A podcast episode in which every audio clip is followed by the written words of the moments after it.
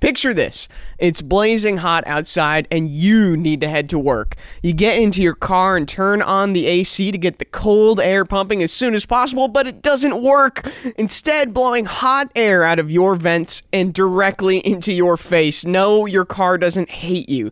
This issue is commonly caused by low refrigerant due to leaks in the air conditioning system, and there's an easy all in one solution that will restore your cold air in no time. There's no need to go to the shop and pay lots of money when you can save time and money recharging yourself with AC Pro recharge kits. AC Pro recharge kits make restoring cold air easy for even those with zero DIY experience. And the AC Pro app offers clear, vehicle specific instructions to help you get the job done in less than 10 minutes. So pick up an AC Pro recharge kit at any store selling auto products and confidently restore your car's cold air yourself today. Be a pro with AC Pro.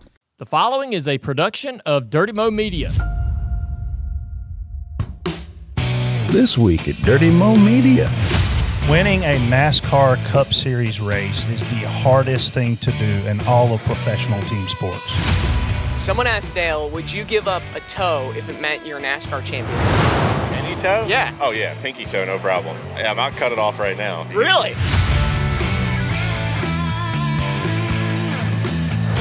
Jeff crashed a 43 on pit road at Atlanta, but Richard Petty was so mad that he came walking up to the trailer with a piece of the car, and he said if, if he wants this so bad, he might as well have it.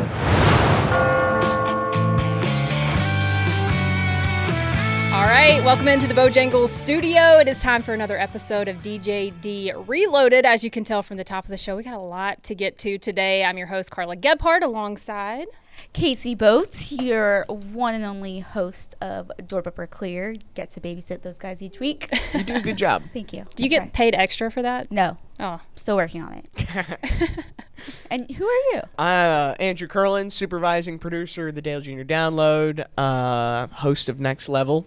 So, yeah. the hardest worker here. Yep, man on the street. I Yes, mean, man on the street. Yeah, we're going to get to that in a little bit. Yeah. I've got a lot of to job titles. Yeah, the Yep. business card. I need a few of them. You just you you you clean the studio after this, right? Yes, that's right. I'm going Oh. to vacuum the grass. Yeah, can't wait. Yeah. All right. Well, yeah, obviously we've got a lot to talk to uh, talk about as it concerns the Daytona 500. William Byron, your winner over the weekend. A little bit of a controversial ending. We're going to get to that, but I actually want to start with a controversial comment that was actually on your show earlier this week. No Brett, surprise there. Yeah, Brett had some interesting takes on NASCAR as it pertains to professional sports in general as a team sport. So let's go ahead and pull up what Brett said, and then we're going to talk about the controversy after. Win- winning a NASCAR Cup Series race is the hardest thing to do in all of professional team sports. Fair? Fair. I mean, I've never played. He's, gonna, he's not arguing. He's not arguing that. He won a couple of them. I mean, I, I don't know of anything in team sports that's harder to do. I think that's an interesting clip from Brett. I- are we talking all team sports? Like, I think- like yeah, is I it think just he- just winning a. NASCAR race? Winning one race. Well, he said and we're comparing that up to just anything else in team sports. one race. Yep. That's what it sounds like. Listen, it's no doubt difficult to win a cup race, but I have a hard time getting behind that statement 100%. I mean, look at we're about to get into the NCAA basketball tournament. I mean, you Yeah. got 64 teams going for one victory. I mean, the odds of winning that are astronomical. You could maybe throw in even PGA, eh, you know, PGA golfers. Yes, it's individual, but they have a lot of coaches. I mean, there are so many people I was going to say, is that a team sport? You could Like, argue yes or no. Yeah. I have a hard time. I think there's so many difficult things in the sporting world. I have a hard time saying that winning a cup race is the end all be all. Maybe a championship, right, could be a different conversation. Right. And also, like, look at some of the wild card races. Like Daytona is a wild card race. Talladega is a wild card race. I'm not saying you don't have to be talented to win those races, but sometimes luck and other circumstances can play into that. Didn't- That's why I just have a hard time subscribing to Brett's statement. Didn't Denny say on the Netflix show, I think, where he can maybe get lucky and make a half court shot, but Right, any yeah. of those guys getting in a race car, they they're not going to be able to win a race. I I I do see oh, I'm going to regret this. I do see Brett's point because Wow. I, I do think that, you know, the pit crew, engineers, crew chiefs, there are so many factors that go into not only the race, but leading up to the race. I mean, it, it is, it can fall on even just one missed tire or lug nut that loses a race for somebody, right? Like, Right. I don't know. I, gosh, I hate to say this, but Brett, I do agree with you. I want to counter that point you made from Denny though, and I I don't remember the quote exactly, so we could be, you know, arguing maybe the wrong thing. But like, Something like that. d- does Denny Hamlin saying that he could jump in an NBA game and do what they do and lead a team to a champ? Like, is that the statement he's making? Like, that's that's where I have a hard time with what he said there. Like you might can make one half court shot, but Right. can you Sure. make Can you multiple make like Steph under Curry does. pressure, Uh, exactly. Yeah, I think with this, it depends on your criteria. For me, obviously, I cover uh, a lot of different sports. I like the point about the NCAA tournament because the odds of that are so slim. The on one side, if your criteria is from a physicality standpoint, like none of these drivers, pit crew members, are going to be running 100 miles an hour and hit another human being, right? There's a whole different language to football, to basketball, to really any sport that you play. From the other perspective, though, when you talk about a NASCAR team, you've got engineers, like the brains of the operation, right? Uh, not many people are going to be able to compete with that. You've got the pit crew, you've got the spotters, you've got the drivers. All of that kind of coming into focus. And then you only have 36 races. So, like baseball winning a World Series title is really hard, but you have a lot of opportunities, at least to just win a game. You only have 36 races, so the percentage of you actually winning, but it has to be a lot smaller. So I can see from both both arguments, but I think it depends on are you talking about the physicality of a sport or are you talking about just every move that a team can make like to your point could possibly ruin your chance of winning. Well, I think also, and I feel like we talked about this a little bit earlier, but take like gymnastics Yeah. and and the end of the 500. I mean, gymnastics mm. goes off of judges. Mm-hmm. It's subjective. NASCAR, NASCAR, you know, they have rules. Um, I, I don't know if I agree that it's necessarily subjective, but that finish, that 500 finish, like comes down to human reaction of a right, button. right. Mm-hmm. So I mean, I could see both sides. I don't know. This is a Anytime you let subjectivity into the conversation of a sport, it does cause controversy and obviously conversations like we're talking about right now. agree. A- And I don't mean to bash the talent or ability of these cup drivers and people who've won yeah. a race because I know it is extremely difficult. But if the question is, hey, I challenge you to find something more difficult than winning a cup race in team sports, I feel like I could give you a few different answers. Yeah. That's where that's where I struggle with Brett's statement. Especially, you know, you don't necessarily have to be the most fit to get in a race car, but like my favorite sport, supercross. So when I watch supercross, they, I mean, you have to physically be Right. fit. But hand-eye coordination is also part of Exactly. every sport too. There's so so many elements. So, I mean, bold take for Brett, but I, I definitely see it. yeah. Yeah. N- Certainly some controversy out of DBC. You did. You, you, no you're not a very good babysitter. It seems like. Okay. Well, we'll have to pull some bloopers and see how this really is. All right, so we're going to continue this conversation now with the runner up in the Daytona 500. Of course, that is Alex Bowman. Alex, you're joining us now after a pretty controversial conversation. We're talking about is winning a NASCAR race the hardest thing to do in professional sports? Is it? Oh gosh, um, I've done it before, so it can't be that hard, right? but, um, or give yourself yeah, credit. it's super difficult. I think there's just a lot of things that have to go right, especially at the cup level. Everybody's so good. So many teams are so good, but um, man, I think any really high level sport um, or competition is difficult for its own reasons. I think saying that cup racing is the most difficult thing in professional sports is maybe a little tough, right? Like I think obviously like the car has to be perfect, team has to be perfect. There's a lot of parts that have to go right, but um, you know, I feel like every sport is kind of going to have have its things that have to go right as well. So um, yeah, it's it's definitely hard, but uh, I don't know. You know, Alex, you're the runner-up of the Daytona 500. Obviously, there was uh, some confusion that happened at the end of the race. What was it like from your perspective of just waiting to hear the news? Yeah, I mean, I knew I was in front of him when the yellow light on the track came on. Um, but I don't think that's what they go by, right? They go by the yellow light in the tower or whatever. So, um, to be honest, I felt like they waited a long time to throw the yellow light. And I think that's the reason that I wasn't more bummed about it than I was. It's like to lose the Daytona 500 by six thousandths of a second or whatever it was is definitely heartbreaking. But um, they could have thrown the caution probably a bit earlier and made that margin bigger, right? So um, that's just part of racing. All you can do is move on to the next one and uh, and try to try to win the next one. So it was a good day for us. Um, you know, got good stage points and and obviously a, a good finish, but uh, yeah, a little bit heartbreaking for sure. I mean, I would say on social and media, a, lot of people are thinking or saying, feel that you won the 500. Do you agree with that? Or, you know, in your head, obviously it's hard being with your teammate winning, um, but how, how would you feel about that one?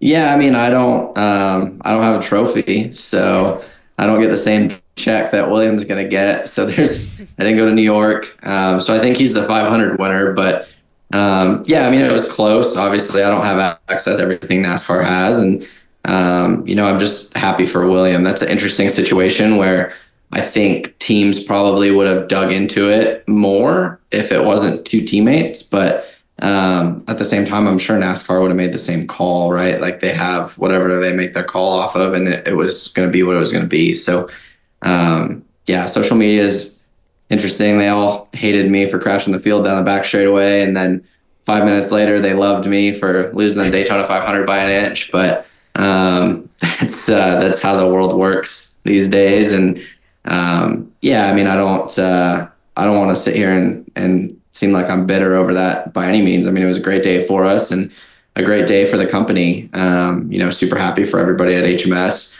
Wish I had a trophy, but I don't, and we'll try to go get one this weekend. So you mentioned the crash on the backstretch. Did you did you start it? He's it like, seems uh. like it. I um, yeah, I didn't. Honestly, when it happened, like I didn't. I thought when Brad changed lanes that it got William more messed up than it did. Um, you know, I so like halfway down the backstretch, I kind of got ping ponged between the 99 and the 24. Like the 99 hit me as I was pushing the 24. And that's what kind of got me and the 24 pointed in different directions. And then we kind of spent the, re- the second half of the back straightaway like trying to get lined back up.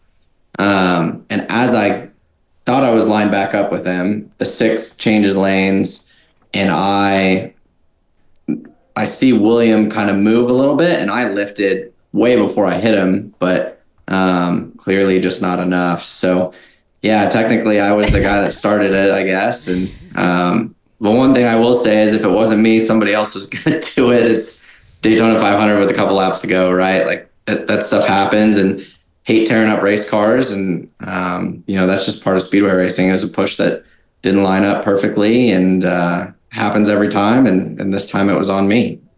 It was a relatively clean race up until I guess the crash that you started.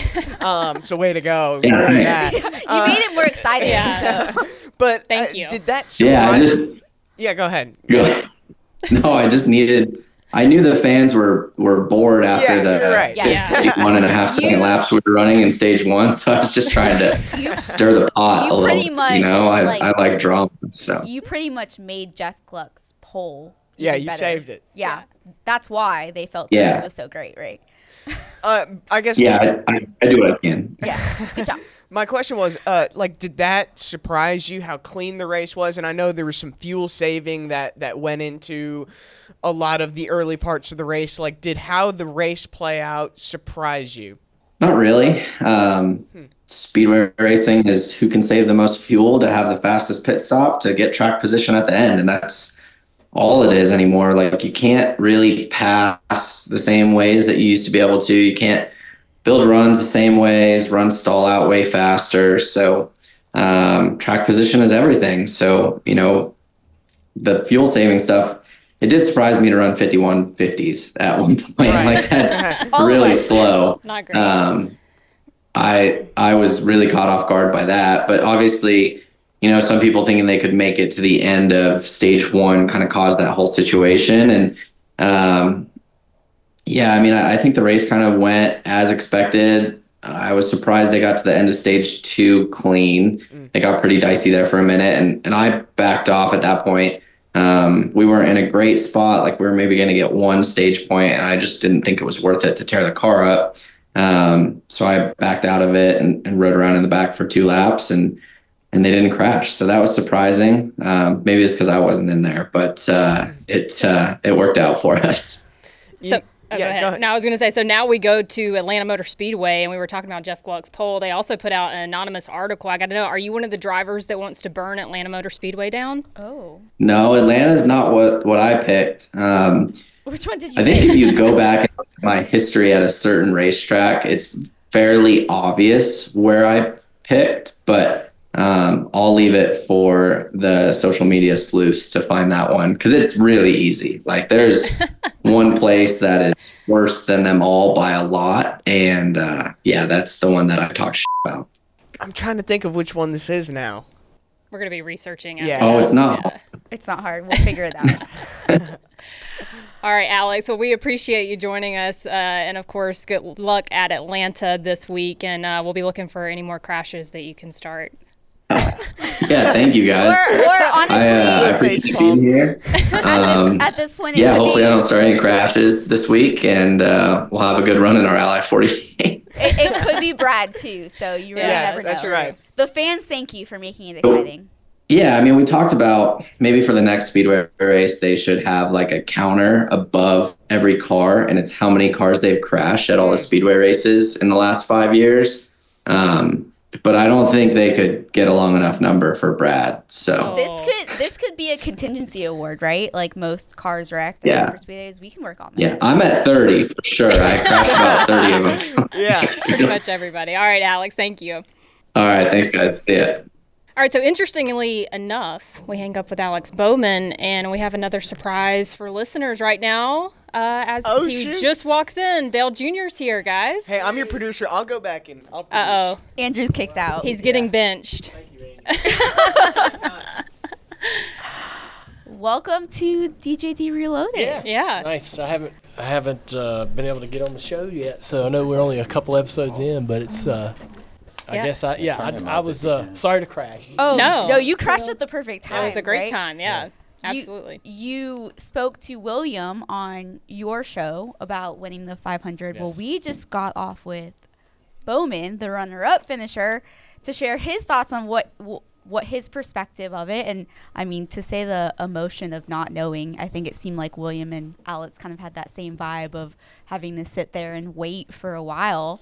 And then fans are still saying that he might have won. So Yeah, you're gonna have those. The, the, you're gonna have those fans, right, that are gonna be on both sides of it, and um, that's the only. I think the only frustrating part about our sport is we do find ourselves in, inevitably falling into these places where there will be debate, right? And it's no knock on NASCAR. It is just the way that the the the rules are stated and the cookie crumbles and all the other uh, puns you want to use, but.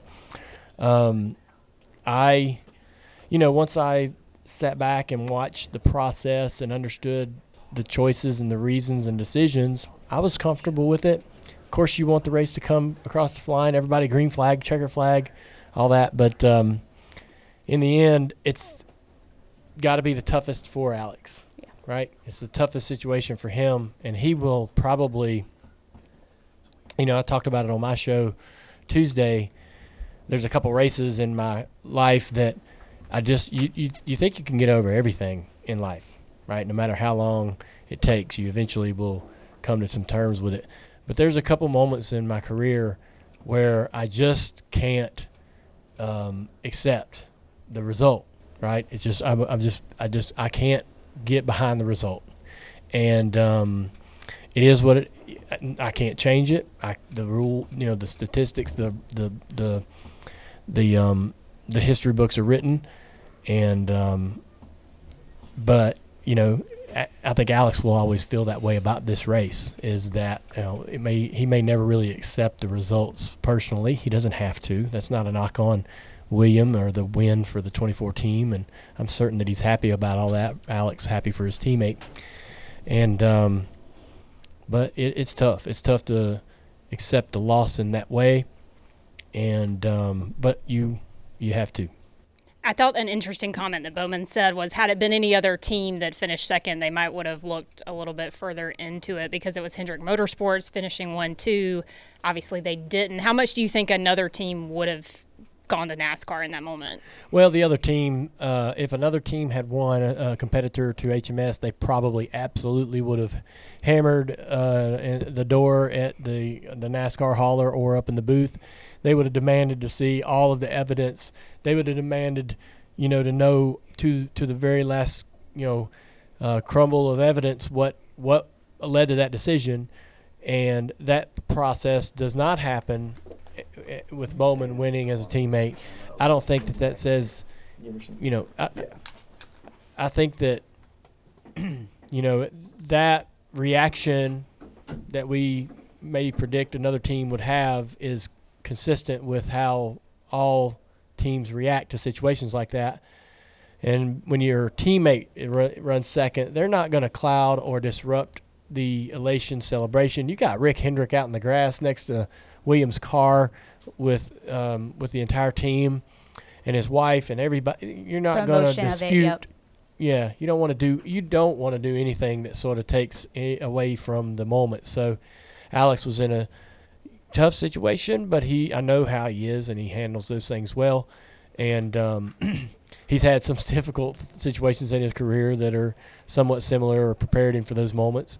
Um, yeah, but if it was another team, they would have been, you know, regardless of the you know the uniqueness or coolness of the moment for William Byron and how big that was for Hendrick Motorsports, the other owners would not have cared one bit. They would have went to NASCAR and said, "What proved we didn't win this race?" Right? Right. I think we won it. I mean, honestly, when I'm watching it, I'm like, Bowman won the race. I think it, Bowman's ahead. When the did, lights, he, yeah. did he say that when the lights came on, he was ahead of him? I can't remember. When In he my, saw it. Yeah, yeah. when right. he saw it. But yeah. I guess it could go off of timestamp, so it, it really varies. Well, yeah. I mean, apparently, when I'm watching it at home, they'll look like Bowman's ahead when the lights come on. When NASCAR shows you the their picture. evidence, you're like, okay, yeah, their evidence shows too. something else. Yeah. Right? yeah. yeah. So I mean, who knows at this point? But yeah. really cool for William, anyways. Absolutely. I, I, know you have some news that just dropped this earlier a, today. This is a very special day at Junior Motorsports.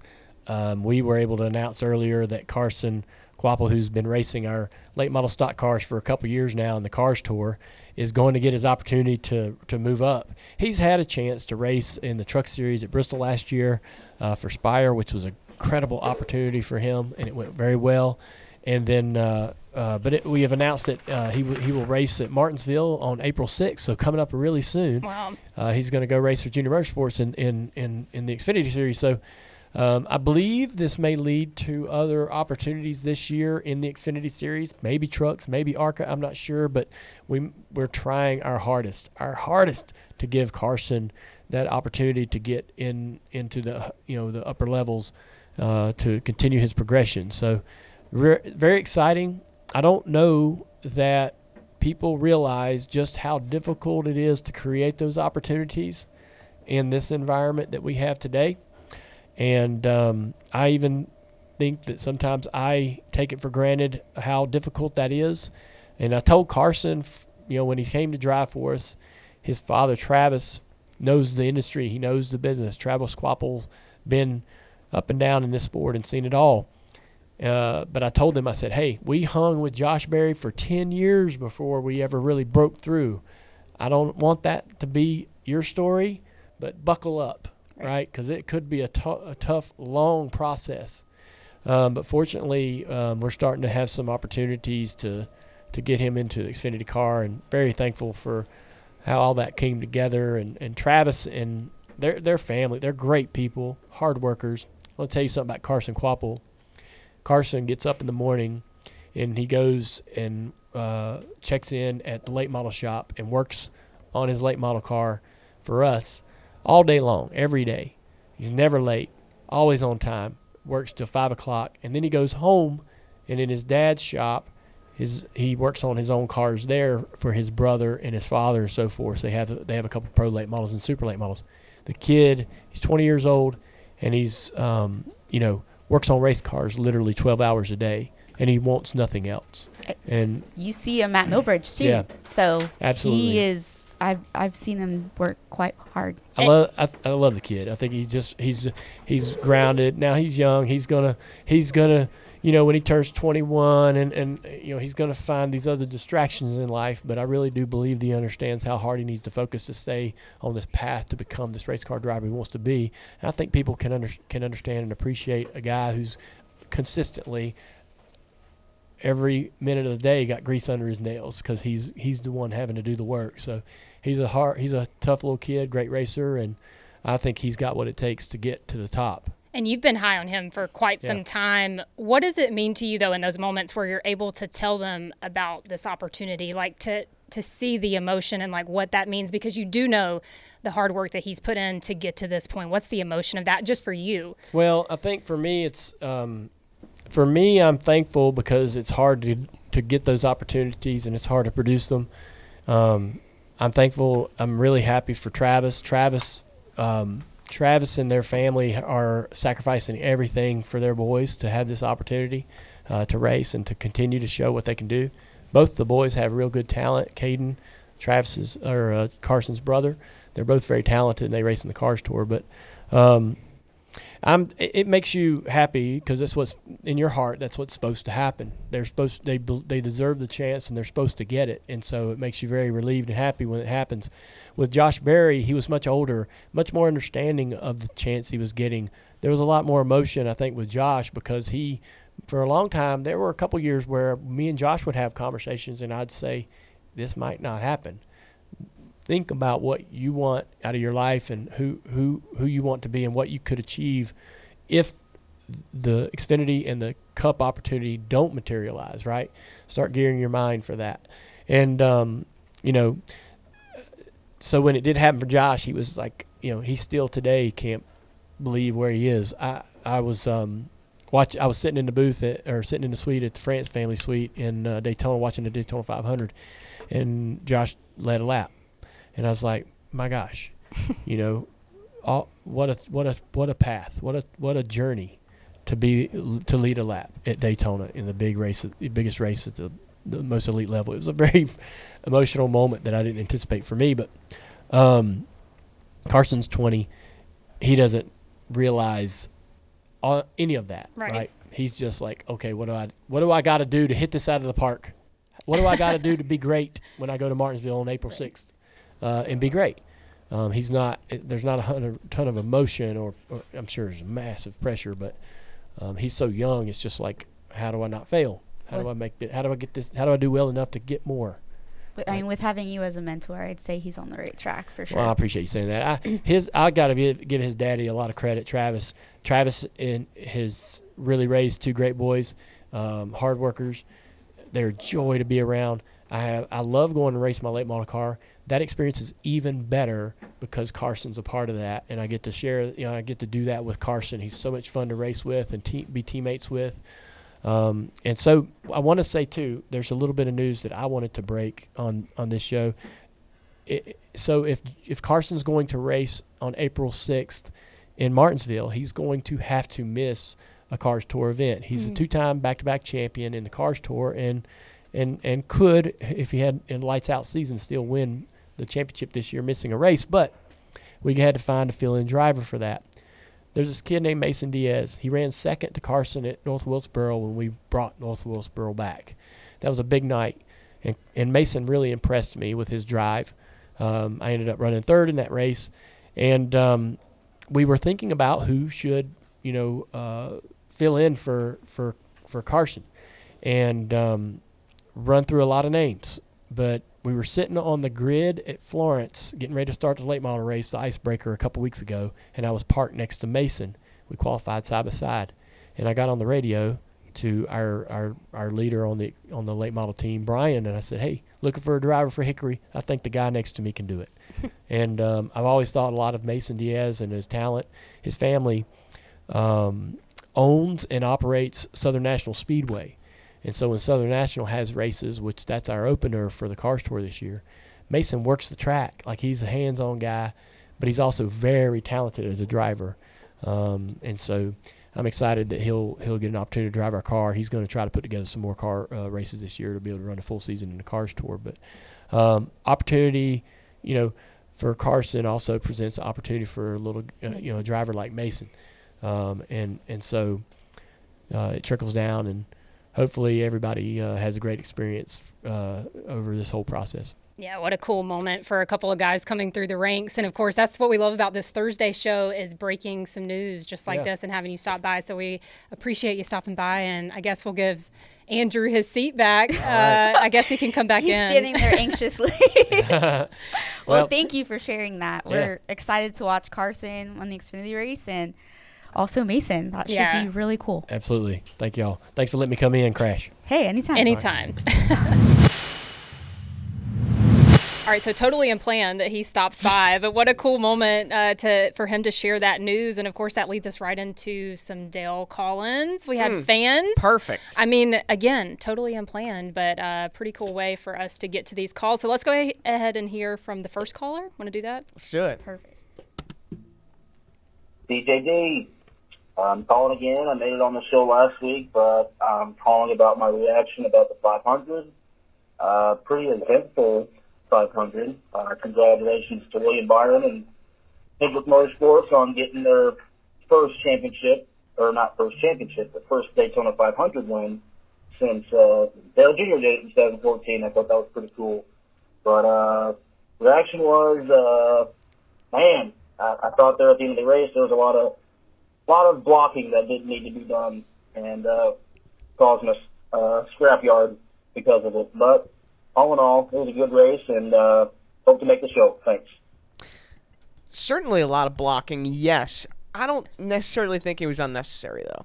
It was definitely not unnecessary. It's the Daytona 500. That's what I'm thinking. Like at the end of every Daytona 500, I mean, we Alex see said the same thing. Like last few laps, you want that trophy. I mean, they're gonna do what they can. you could totally make the argument for the beginning of the race and that whatever lap six crash it was, that being unnecessary, Right. we're being aggressive way too early. Right. Sure. I, and I, I I made a tweet about, hey, are we being too aggressive the early part, early stage of the Daytona 500? And someone responded when that big crash, like, are you going to tweet about this one? I'm like, no, this is completely different. They're racing for the win. It's crunch time now. But yeah, that's my take on on that call right there. And the first part of his comment too, I do like the fact that the script. I think that's what Rick Hendrick said after the win. Like the script couldn't have been written any better for them Mm. to win. You know, ten years after Dale Jr. did this, and of course, you know their their first win of the season of their 40th anniversary. But yeah, if if it comes down to the 500, you got to just put it out on the line. All right, let's go ahead and hear from the second caller now. just giving my thoughts on the Daytona 500. I watched the whole thing through, really excited for it, even though it was Monday race.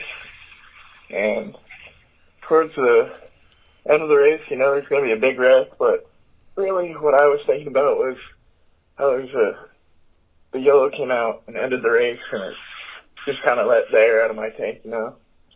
Um, really wanted to see him race back to the flag, but I know it's NASCAR's decision. But really would have liked to see a side-by-side finish or something like that. I, I can't. I feel like he's very It's okay. emotional. Yeah, it happens. Listen, it's all right. We didn't get to see green flag finish this year. I feel like that's how Bowman should be. yeah, that is. Uh, did Bowman call back?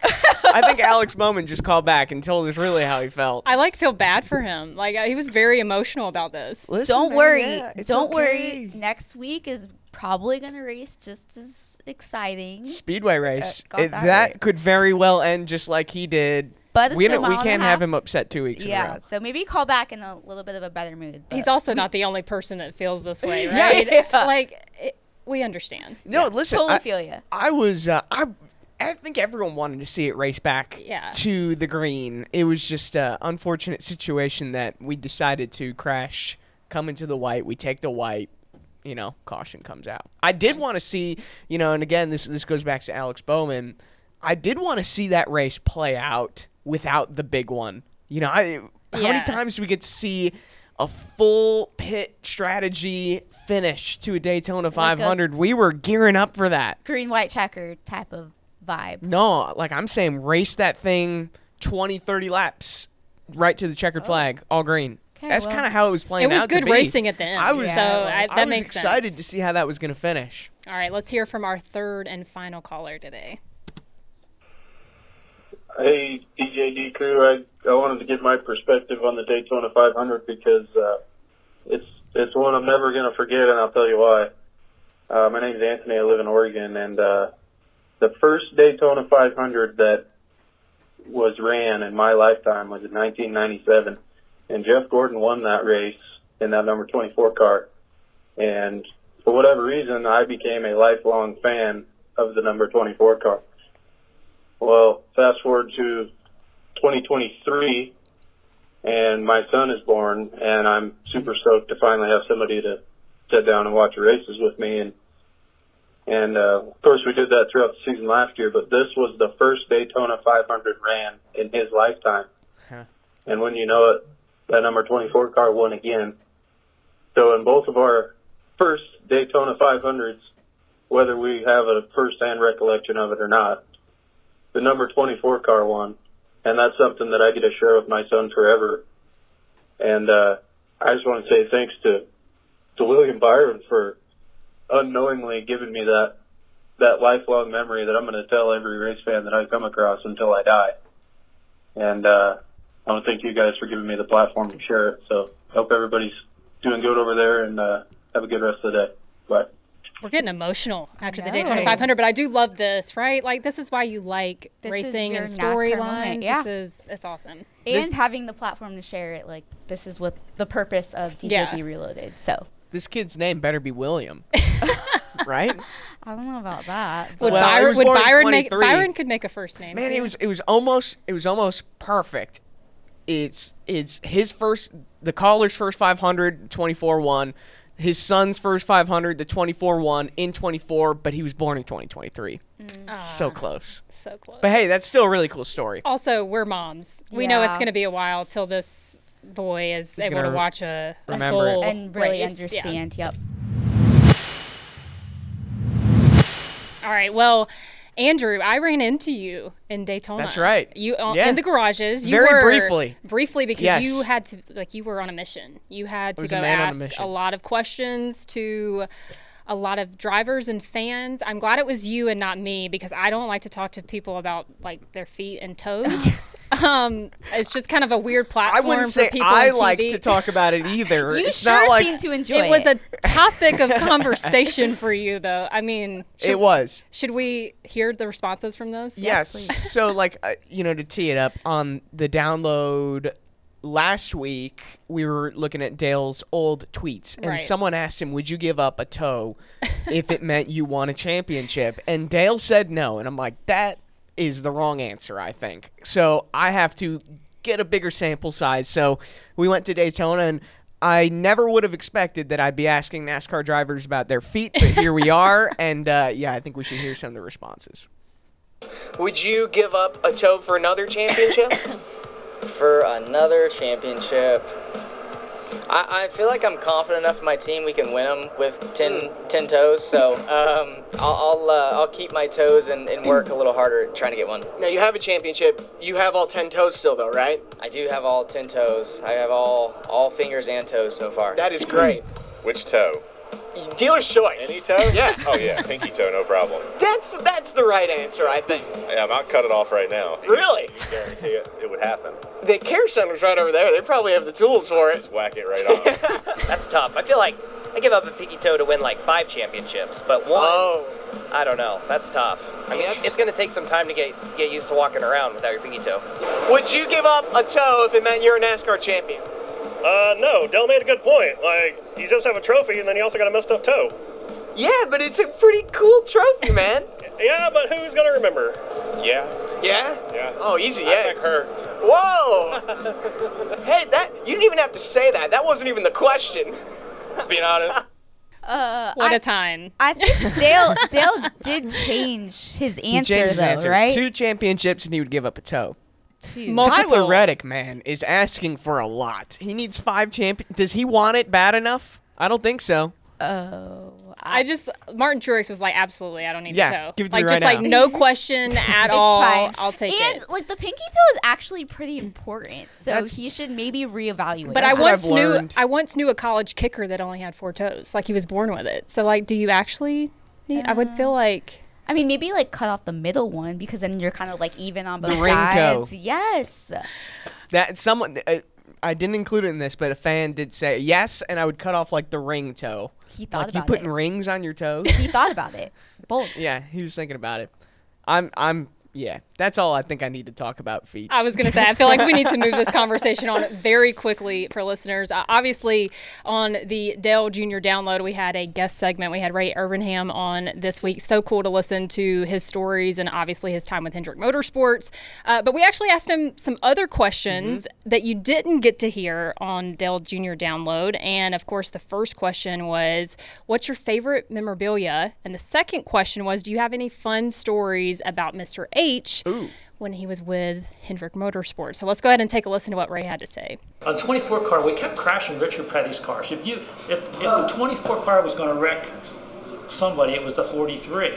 And finally, we Jeff crashed the 43 on pit road at Atlanta right before the start of the the 98 championship race there. Crazy.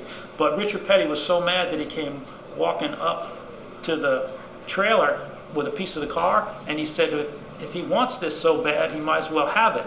So i just looked at him and i said would you sign that for me? So he looked at me like ray you're an idiot. But he signed it and uh, i keep that right on my uh, on my trophy case. Well we did at you know at atlanta we were um, not running well, but we had won the championship and everybody was down and we were way off. And so I, I said, we're going to have some fun and break break it up a little bit, make people smile, make them laugh, and enjoy the day. And I said, anybody who's not ever been over the wall for a pit stop, raise their hand. And Mr. Hendrick raised their raised his hand, so he went over the wall and, and got to clean uh, got to clean the windshield. And uh, he, he uh, I think he really enjoyed himself that day. That's pretty cool. Yeah, we. I want to see Rick Hendrick over the wall at a race. I want to see Hey, all the all the practice owners. now. Can we get all the owners And over owners the wall? pit stop. This needs like to the pit crew challenge, your owners have to be involved. Mm. That would be fun. Michael Jordan's Jack in the car. the goat of pit stops. you know, pit that. bulls fueling this thing. Yeah.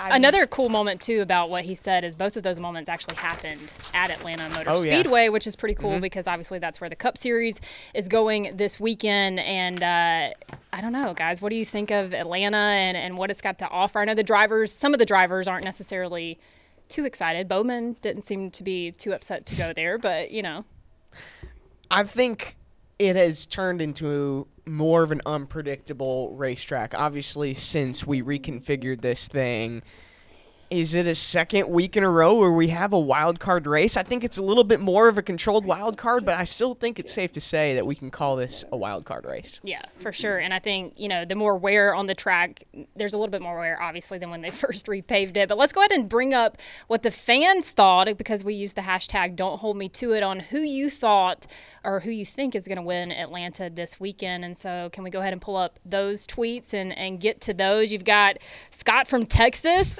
Blippy. I- Blippy. Give me Austin Blippy. Cindric. Austin That's a- that's a all the way. translation to I Austin cannot Cindric. look at him the same. Is that going to stick? I kind of feel bad. I kind of feel bad for It Cindric for on that one. What Oh. about Ryan? Chase Elliott is mobbed after winning at his home track for the first time in over a year. Bold. Interesting. Our friend Double O uh, says Josh Berry. Kevin Harvick won when he took over for Dale Sr. at Atlanta. Josh will win taking over for Kevin. That's a bold take. That's a very hot take. I don't see it happening, but Double O called it if it does end up happening. We're gonna pull this back up if that does happen. Yeah. I And then support it. Tom Tatum got Kyle Busch. Obviously, he had a, a pretty strong run in Daytona. Bev Shannon, Alex Bowman is gonna Oh. win. I bet Bowman would like to Redemption hear that. after Team his runner-up finish at Daytona. That's right. And then Derica, I Justice. I apologize if I totally, Texas far away. It's hard to Yup. read. Kyle Larson, which is another solid prediction. What's interesting about Kyle Larson is, you know, our friends at Dirty Mo Dough, Tampa Tim's. I was talking with him earlier this week, and uh, he is not so sure about Kyle Larson. It'd be worth listening to Dirty Mo Dough because he might have some good reasons as to uh, why to stay away from Larson this So week. that's the tease. That's the You- little you have tease. to Yeah. so you know who to bet on. Yeah, that's right. All right. Well, who do you think is going to win, Casey? Who Oh do- man, I I think Corey LaJoie. He had, Really? like I mean I don't know if you remember last year, but Yeah. he had a strong strong run, um, and I think he's he's pretty close. Even Daytona with a fourth place place finish, uh, I think he has a shot here. What about you guys? I think we're going to be celebrating a victory on Monday at Door Bumper Clear. Give me TJ Majors and Brad Keselowski in the six car. It'd be good to see him back in victory lane. It I would like be that a- pick. It's been a while. Has been a while. Yeah. Fun DBC, because um, he'd probably be the s- most sober one compared to the other two, even if he won. so. TJ. Even Still? if he, even if he won, Dang, man. Wow. Come on. Do you know them? They'll celebrate you're right. for him. Yeah, you're right. Everyone's going to celebrate for TJ on Monday. You're right.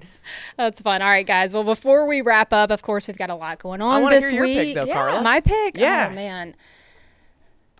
I don't know. I, you've got me thinking. I would say Putting you I would spot. say Larson, but then you were just telling me that Dirty Mo Dough said don't. Yeah, bet on Tampa Tim said know, stay we away. Need, we need to listen, see what he has to say about. Well, listen. Yeah. Larson, you know, like I It's said, it never could be a bad little bit of a wild card. Never a bad pick. All right, so you're leaning Kyle Larson. All right, that's right. my pick. There and of go. course, we do have a lot uh, going on at Dirty Mo here. And of course, you've got the teardown, you've got Mhm. Actions Detrimental, DBC, two episodes of the download, and Speed Street. Those are already out this week. Um, so be sure to check those out on your podcast where you listen to those, and of course on YouTube. Dirty Mo Dough, like we mentioned, that's going to be out later today, so you can get some advice before placing your Atlanta bets. Don't forget to call the Dale call and get your voice on the show. This is the number that you need to write down 704 584 9703. And we're going to pick the best calls each week. Got anything else? Well, save that phone number to your contacts. So then then it's just, hey, I have a thought speed dial. I like it. I'm going to call this number.